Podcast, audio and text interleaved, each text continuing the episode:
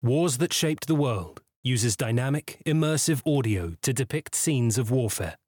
Listener discretion is advised.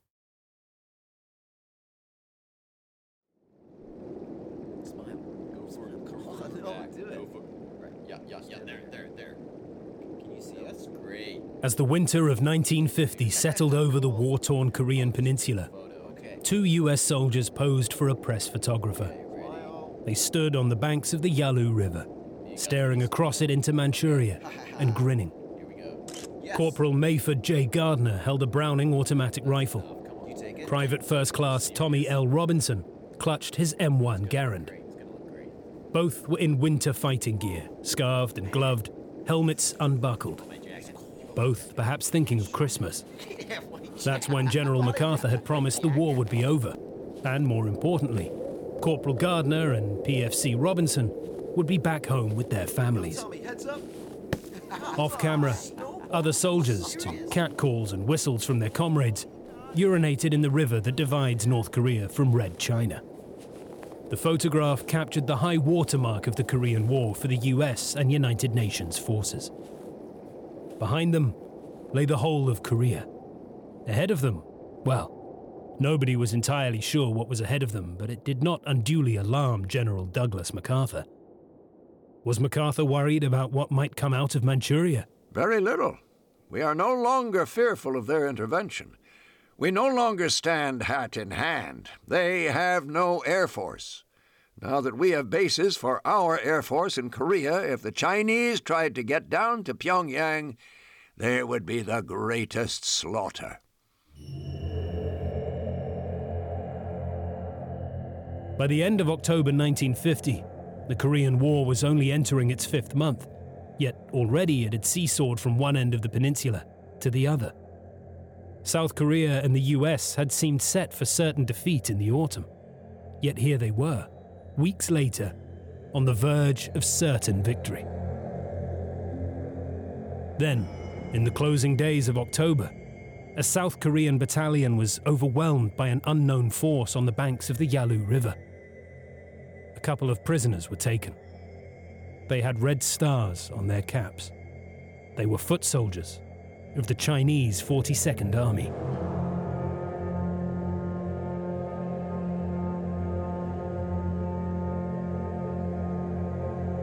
"Are there many of you here?" asked their interrogator. "Many, many," came the answer. A day later, the Argyll and Sutherland Highlanders, there were two brigades of British and Commonwealth soldiers in Korea, fought a brief engagement near the Chongchon River. Afterwards, Lieutenant Colin Mitchell hurried forward to check the casualties. They were unlike any enemy I'd seen before. They wore thick, padded clothing, which made them look like the little Michelin man. I turned one body over with my foot and saw that he wore a peaked cap with a red star badge. These soldiers were Chinese. I turned over another, and as I looked down at him, he opened one eye and looked up at me. I shot him with my Luger, shouting to the platoon, "They're alive!" It was quickly all over, and all the enemy lay dead. Reports of more Chinese prisoners reached General Bulldog Walker, commander of the 8th Army. Some of his staff expressed concern. Walker brushed them away, just the usual borderland mixing of peoples. "General, more reports. This is from the 8th Cavalry. F Company under attack by large force. They say it's the Chinese, sir. The Chinese have crossed the Yalu. General, it's happened." "Nonsense, son. Let's not leap to conclusions." "Sir, there are reports from across the front. The Brits say it's the Chinese. The Koreans say it's the Chinese. Sure. There may be some of them, but let's not get carried away. After all, a lot of Mexicans live in Texas." On 1st November, the 8th Cavalry Regiment were defending a ridge outside Unsan. A forward patrol from F Company was under intense attack. It was evening, and the soldiers of G Company peered through the draining light towards the firing. There was the sound of bugles, too. The men glanced nervously at each other. Had they gone back in time? Then it hit them. Out of the gloom appeared wave after wave of Chinese soldiers, yelling, shouting, hurling grenades, and spurred on by the call of those bugles.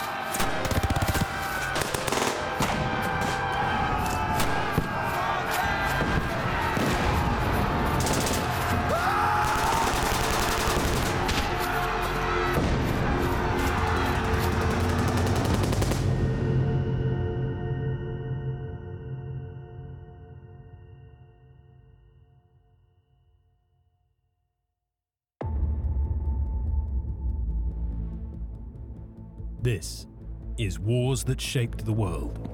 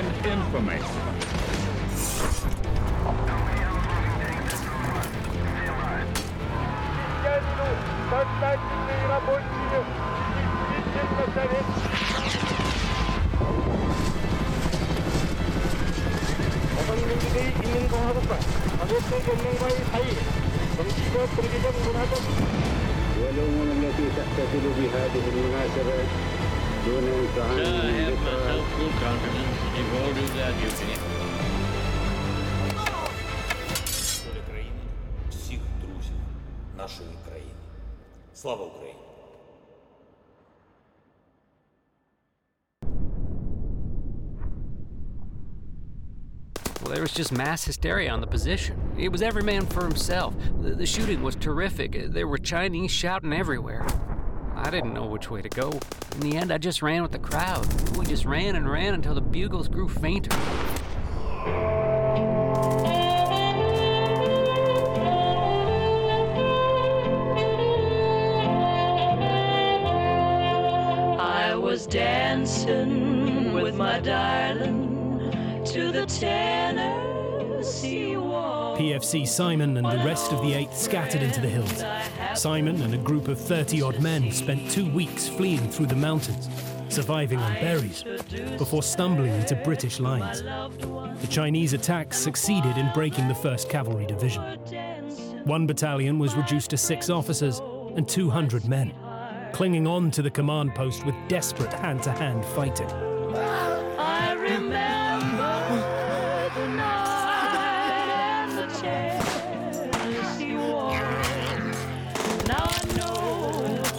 How much I have loved. An estimated 180,000 Chinese had crossed the Yalu from the middle of October and gone almost entirely unnoticed by the Americans, or where they were noticed, ignored.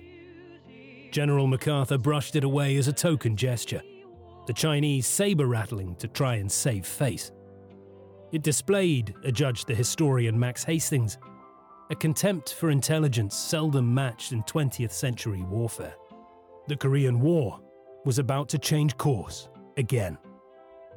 For the soldiers at the front, the first Chinese attacks did not feel much like MacArthur's token gesture. They came out of the hills near Unsan, blowing bugles in the dying light of day on 1st of November 1950, throwing grenades and firing their burp guns at the surprised American soldiers of the 8th Cavalry Regiment, 1st Cavalry Division.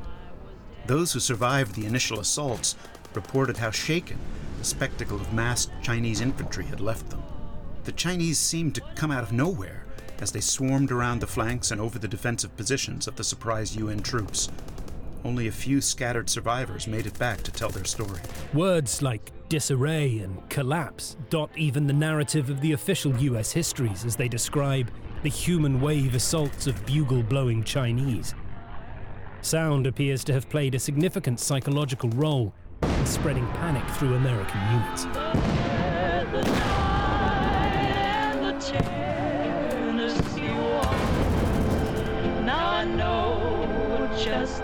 The Chinese attacked largely at night, when US air power and superior weaponry held less sway, and did so with a barrage of noise.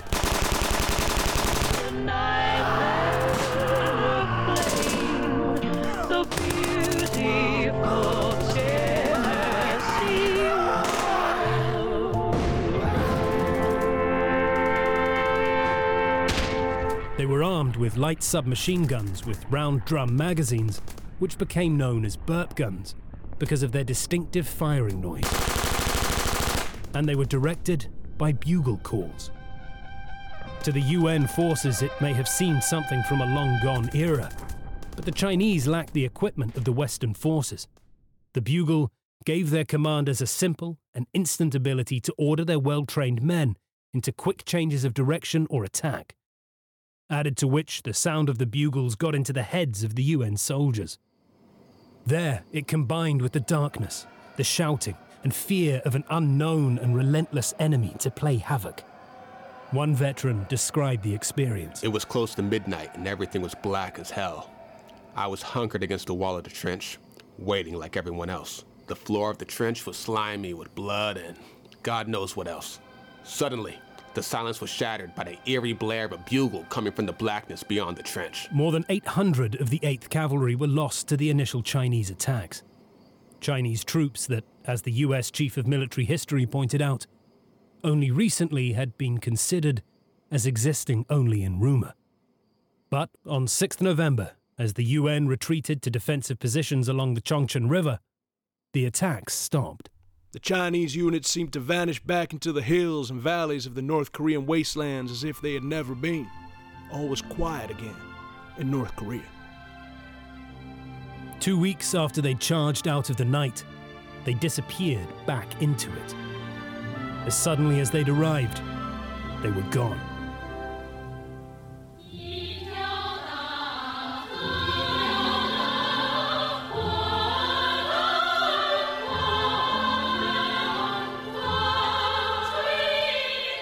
Why remains a mystery.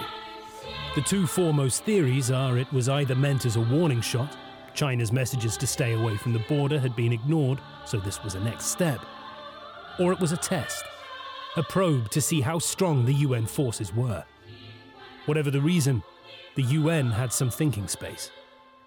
The US had a problem with China. Washington knew very little of what was going on inside a country isolated from the West, nor did they have any clue towards the intentions of the Mao regime.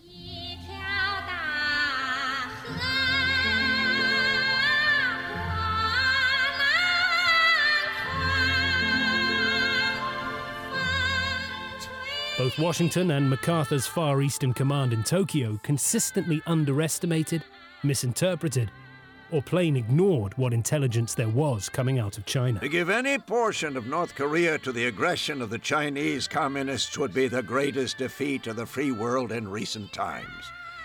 Indeed, to yield to so immoral a proposition would bankrupt our leadership and influence in Asia and render untenable our position both politically and morally.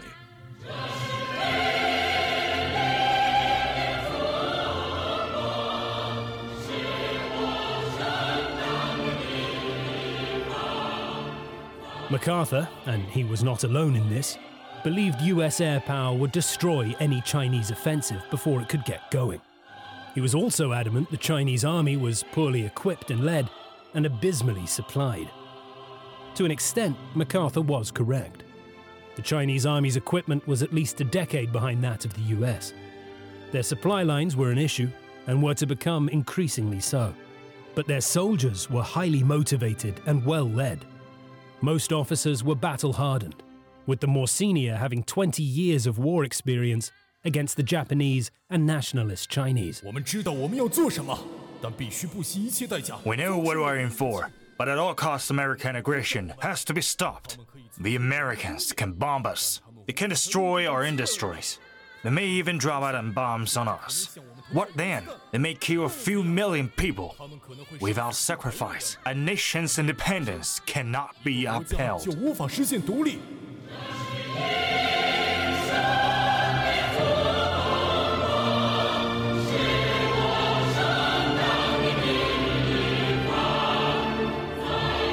Still, MacArthur was emphatic.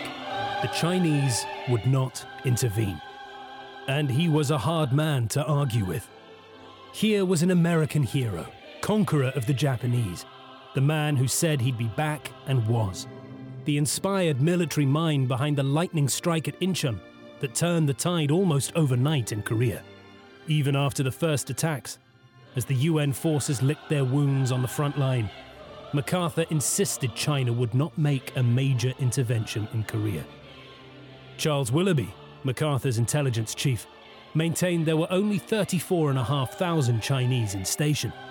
In fact, more than 300,000 were already in the border region. Somewhere, Willoughby had lost a nought.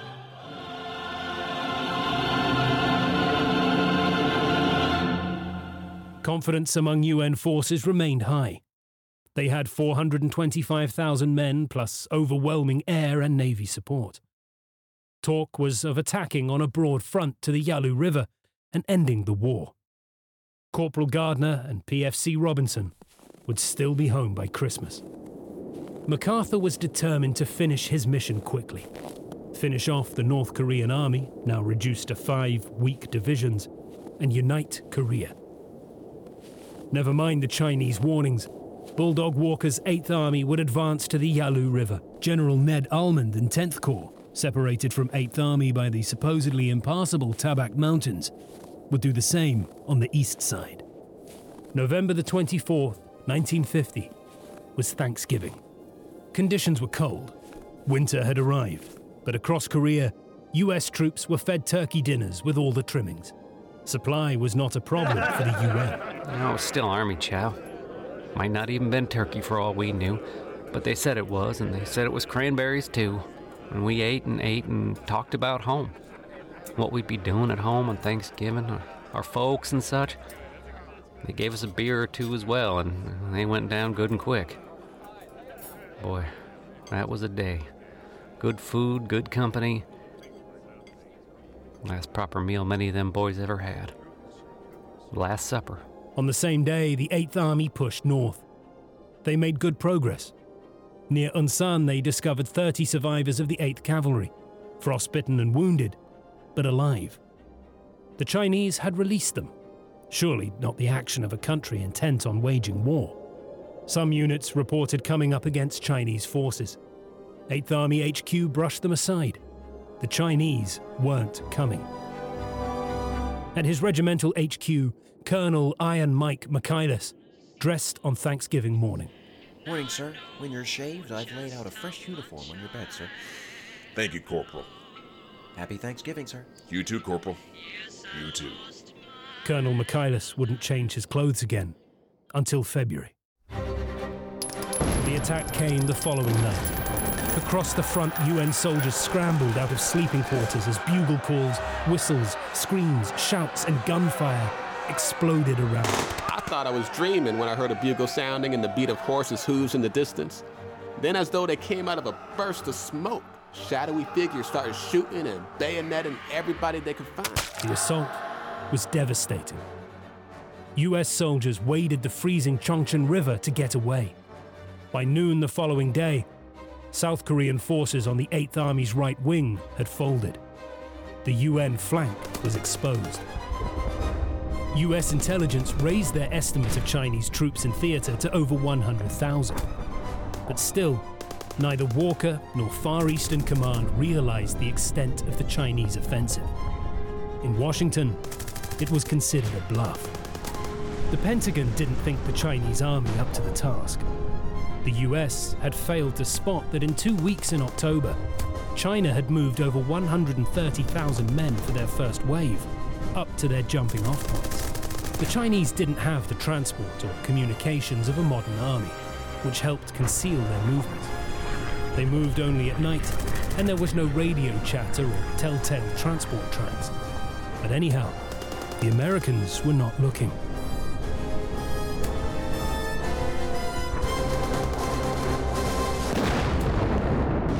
China's Red Army was large, and a large percentage were hardened veterans of the long conflict with Japan and the civil war that followed.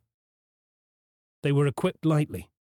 Each man carried their weapon, a rifle or burp gun, 80 rounds of ammunition, grenades, spare foot rags, sewing kit, chopsticks, a week's rations of tea, rice, sugar, and a tin of fish or meat. They survived on 1/6 of the supplies given to a US soldier. And on those limited rations, they could march for miles, quicker and further than the UN soldiers. They had to use speed and night attacks to try and negate superior US firepower. To begin with, their tactics were devastating. They were a pushover compared to the Japanese, remembered one Chinese veteran of those first confrontations. Look around here. This is a sight that hasn't been seen for hundreds of years. The men of a whole United States Army fleeing from a battlefield, abandoning their wounded, running for their lives. The U.S. Army in Korea was falling to pieces.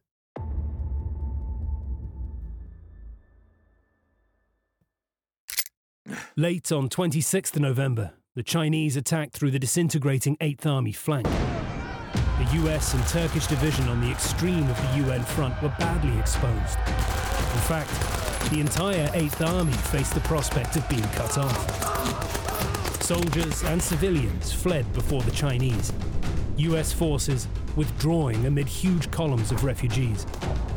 As with the first communist attacks back in the summer, Chinese and North Korean troops hid among refugees to get behind US lines. It added to the chaos and confusion. The US 2nd Division was almost cut off, making a frantic withdrawal south on a congested valley road under never-ending fire.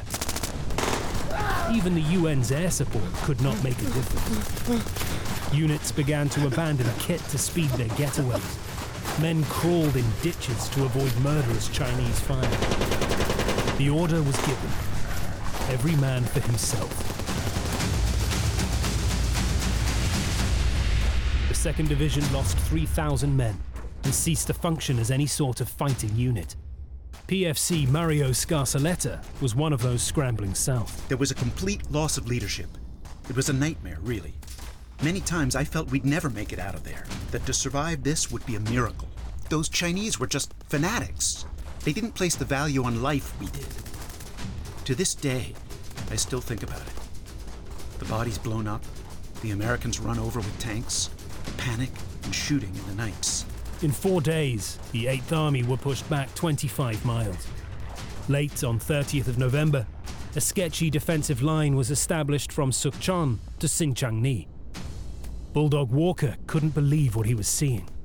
And what's more, he didn't believe the 8th Army was strong enough to hold a line. He ordered further retreat. The chaos continued.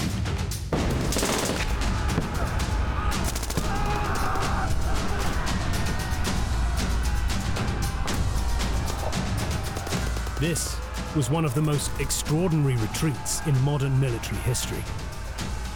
There was now an 80-mile gap between Almond's 10th Corps and Walker's 8th Army.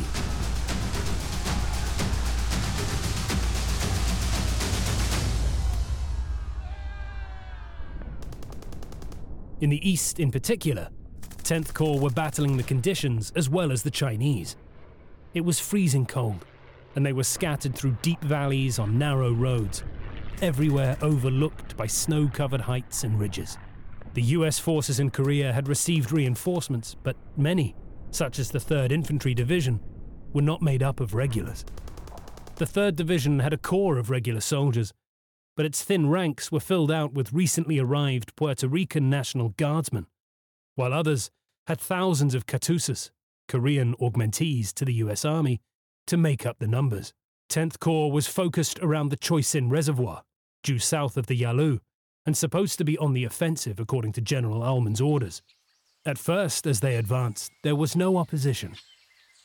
Then the Chinese arrived and the transformation was devastating. We've been looking for the enemy for some time now. We've finally found him. We're surrounded. That simplifies things. Chesty Puller, a Marine colonel and veteran of the Pacific, soon had his hands full. 2 Chinese divisions swept down either side of the reservoir. The Marines held them off and inflicted heavy casualties, but were in danger of becoming cut off. Nevertheless, General Almond helicoptered in and insisted they continue their attack. We're still attacking and we're gonna go all the way to Yalu, boys. Don't let a bunch of Chinese laundrymen stop you. Let's go! As Almond left, on the other side of the reservoir, the Chinese were attacking Task Force McLean. It soon became Task Force Faith, after Colonel McLean died of wounds. Amid the carnage and panic of the American retreat from North Korea in November and December 1950, the actions of Colonel Don Faith and his men stood out. Faith was only 32, but an experienced soldier, a decorated Second World War veteran of the 82nd Airborne, with whom he landed in Normandy and Arnhem. His was a hopeless task. He was surrounded and had around 600 wounded men, a quarter of his force's strength. There was one narrow, icy road to withdraw down. Can any of you walk? I can't, sir. Anyone, we need every man who can hold a carbine. Come on, boys. Sir, I can walk. Oh. Come on, you lazy bastards, give us a hand. The wounded struggled up, those that could clutching their weapons, and were squeezed onto 30 trucks as Faith decided on a breakout, the fighting withdrawal. They set out when air cover arrived in early afternoon, but at once the Marine planes dropped napalm short and it hit the front of Faith's column. I left the area on a truck with the rest of the wounded. We were being fired on constantly by enemy machine guns. Our planes were trying to help by dropping napalm between our troops and theirs. As a result, some of our men got burned pretty bad and were put aboard the trucks with us wounded. I will never forget the smell of human flesh after that. A lot of them died before too long. That caused panic, and the column scattered. Faith dragged his men back together, and they pressed on down the road under constant fire. In the distance, across the frozen reservoir, they could see the lights of Hagaru and Safety. As daylight faded, a Chinese roadblock barred their way. Faith led the attack in person, and although the column got through, Faith was mortally wounded. The dying colonel was propped up in his jeep, and the column staggered on until it came to a blown bridge. This was where the column finally split. The fit took to the ice of the frozen reservoir and fled towards Hagaru. Colonel Faith remained with the wounded to buy some time for the rest to get away. Sometime on that bitter night on the banks of the Chosin Reservoir, Don Faith died of his wounds.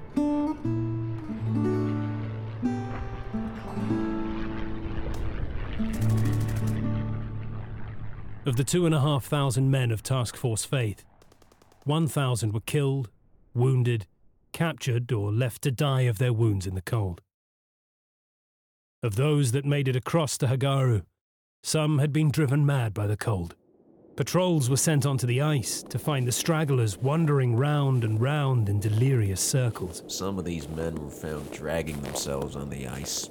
Some had gone crazy and were walking in circles. It was pitiful. But Task Force Faith had destroyed the best part of a Chinese division in its rearguard action, and bought time for the eventual evacuation of Hagaru and beyond. Without it, it could have been a catastrophe for the 10th Corps. According to the US Chief Military Historian, Brigadier John Brown, the entire fate of 10th Corps might well have been different if not for the bravery and stubborn defense by the men of Task Force Faith. Colonel Faith was awarded a posthumous Medal of Honor. His remains were discovered 62 years later by the reservoir and flown home to the US, where he was buried in Arlington Military Cemetery. Throughout the 5 days of action, Lieutenant Colonel Faith gave no thought to his safety and did not spare himself. His presence each time in the position of greatest danger was an inspiration to his men. Also, the damage he personally inflicted firing from his position at the head of his men was of material assistance on several occasions. There were many US commanders who could not match Faith's leadership. The 7th Infantry was reduced to 500 men. One officer entered the officers' mess in Hagaru to discover its commander, General David Barr, sobbing softly. I mean, Barr was a nice man, but he had no personal magnetism and should never have been permitted to command a division at war. He was too old and too soft. The Chosin campaign finished him. General Barr was sacked and sent back to the US. Task Force Drysdale was a British-led force sent to break through to Hagaru to help open the escape road to Hungnam, the port on the Sea of Japan, where evacuation would take place. Lieutenant Colonel Drysdale's force included 235 Royal Marines and was spearheaded by 17 tanks. They were ambushed in Hellfire Valley. The fighting lasted all night, the task force breaking up into small groups each one engulfed in hand-to-hand struggles for survival. One Royal Marine recalled running past an American, on fire from burning phosphorus, begging someone to shoot him. He was kneeling for a bit, and I couldn't. I just couldn't. Could you? I looked back after I was past, and he was rolling on the ground, just screaming, and screaming. And now I wish I had. I wish I had. Drysdale eventually got through to Hagaru with just 100 of his Royal Marines. The battle for Hagaru and the ensuing retreat to the coast was as grim as any engagement in the Korean War, and that was true for both sides. At night, the thermometer plummeted to -20. Medics carried morphine syrettes in their mouths to stop them freezing. The Chinese attacked every night. UN soldiers didn't dare zip up sleeping bags for fear of being caught out. There were rumours the 1st Cavalry had been bayoneted in their sleeping bags as they struggled to get out. There was one narrow 50-mile road, winding through snowy passes down to the port at Hungnam. It was the only way in, and the only way out. General Almond, 10th Corps commander, insisted this was not going to be another Dunkirk. That, said Almond, was too grievous to contemplate. His men would retire with their equipment. The fighting retreat that followed has been held up by some US historians as a mini triumph. To that extent, it was in some ways an American Dunkirk. They were blessed with good fortune, in that the Chinese had advanced so swiftly, their artillery couldn't keep up. They also struggled for supplies, and just as the Americans did, with the bitter cold. Frostbite affected thousands of men on both sides. Marines spoke of watching thousands of Chinese troops swarming along the hills around them. Down below, the Marines cleared the immediate ridges that overhung the road and struggled on. Mountains all around, seeming to go on forever, facing constant cold and constant attacks. They carried water bottles next to their skin to try and stop the water from freezing, stuffed ration packs under their arms, and had to use explosives to blow the frozen ground for foxholes. To many, there seemed no prospect of escape from this frozen hell. Hands would freeze to the bare metal of our weapons. We slept with our weapons tucked against the body to stop them freezing up. I had a few older members in my section, in their late 20s, and some mornings we had to physically pull them out of their foxholes and walk them around until they regained the use of their legs. Shaving was difficult, as the hot water, boiled in the Dixie, would freeze in a few minutes. Washing clothes was out of the question, unless one wanted to wear a temporary bulletproof shirt or underpants. Air support proved crucial, but nevertheless, the first stage of the retreat, from Hagaru to Kotori, took 38 hours to cover 11 miles, under ceaseless mortaring and attack. Supplies were torched, but they took the dead with them. The Marines were determined not a man would be left behind. General Smith, commander of 1st Marines, became famous back home for his remark to the war correspondent. Gentlemen, we are not retreating, we are merely advancing in another direction. It was, in one sense, true because his men were surrounded. They had to advance to the coast or die in the freezing mountains. Smith saved them, and the US Army avoided catastrophe by the skin of their chattering teeth. At one point, engineers used helicopters. Korea was the first war in which helicopters played a key role, to drop in 2-ton replacement sections for a blown bridge. The retreat to Hungnam cost the Marines over 11,000 casualties, more than half from cold and frostbite. It's estimated the Chinese suffered more than 37,000. The Chinese were hit by conditions too. By the last few miles of the retreat, Chinese attacks waned. They were worn out. Between the 9th and 24th of December, US ships withdrew 105,000 troops, thousands of vehicles, and hundreds of thousands of tons of supplies as well as nearly 100,000 refugees. On Christmas Eve 1950, the last soldiers of the US 3rd Infantry Division were loaded onto landing craft. As they left, huge explosions flattened the remains of Hungnam docks. The final UN attempt to unify Korea had gone up in smoke. In Tokyo, MacArthur admitted, "We face an entirely new war." He began to fear the worst, even an evacuation of all US forces in Korea, and began to consider how that could be prevented. Everything was on the table. Back on the west coast, in 10 days, the 8th Army retreated 120 miles. By 15th December, they were back at the Imjin River, 95 miles south of the pre-war border. Their retreat was more chaotic than 10th Corps. Soldiers dumped kit. Vast quantities of supplies were torched. This was all about survival. Flesh rubbed raw from damp uniforms and constant walking. In the end, the 8th Army actually outran the enemy. The Chinese couldn't keep up with the pace of the American retreat. The Chinese were exhausted. Their soldiers suffered terribly from cold too. They were not even issued with sleeping bags and had to pilfer them from their beaten enemy. Chinese supply lines were poor, and they had little artillery or air support, and bugles apart, terrible communications. In truth, a small arms invasion had routed the Americans and established a significant psychological advantage. The night fighting skills of the Chinese panicked US forces. When attacks began, amid all the sound and fury, the Americans thought the Chinese everywhere. Man for man, China's divisions were proving the better soldiers.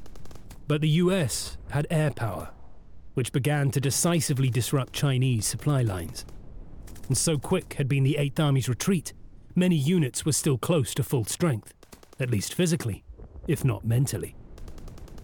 According to Brigadier John Brown, US Chief of Military History, the collapse began with MacArthur's overconfidence. MacArthur's failure to comprehend the reality of the situation led the entire UN army to near disaster at Chongchon River and Chosin Reservoir. Only the grit and determination of the individual American soldiers and Marines as they fought the three major enemies of cold, fear, and isolation held the UN line together during the retreats from North Korea. The British were scathing about US forces. The Americans lack determination and an ability to stand and fight. I would judge the American morale as low, and in some units, the American soldier did not like being attacked, especially at night, and with exceptions will not stand and fight. Their leadership is, at times, hysterical. And it was the men at the bottom who paid the highest price. From a frozen foxhole on a ridge overlooking the retreating army, PFC James Cardinal wrote home to his family in the Bronx. It looks like the beginning of the end. The Chinese are kicking hell out of the US Army, and I think we're getting out. At least I hope so. I think they're going to evacuate all UN troops from Korea soon, as it's impossible to stop these Chinese hordes. There's just too many of them for us to fight in Korea. If the big wheels in Washington decide to fight, it'll be the biggest mistake they ever made, as I don't think we can hold the Chinese. When you get complaining and bitching letters from me, remember, every soldier over here feels that way. The troops here are mad. Mad at America, Americans, and America's leaders. We all feel we've been let down by our incompetent, blundering leadership, from the White House down.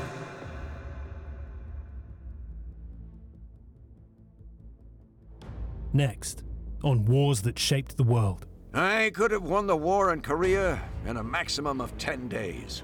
I would have dropped between 30 and 50 atomic bombs on his air bases and other depots strung across the neck of Manchuria.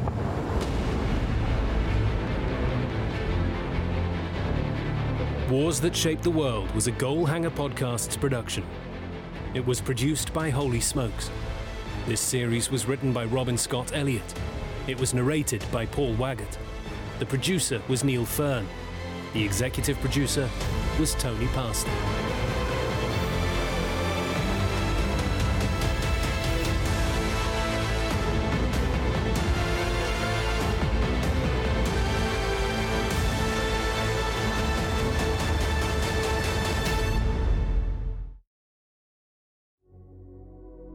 Police smokes.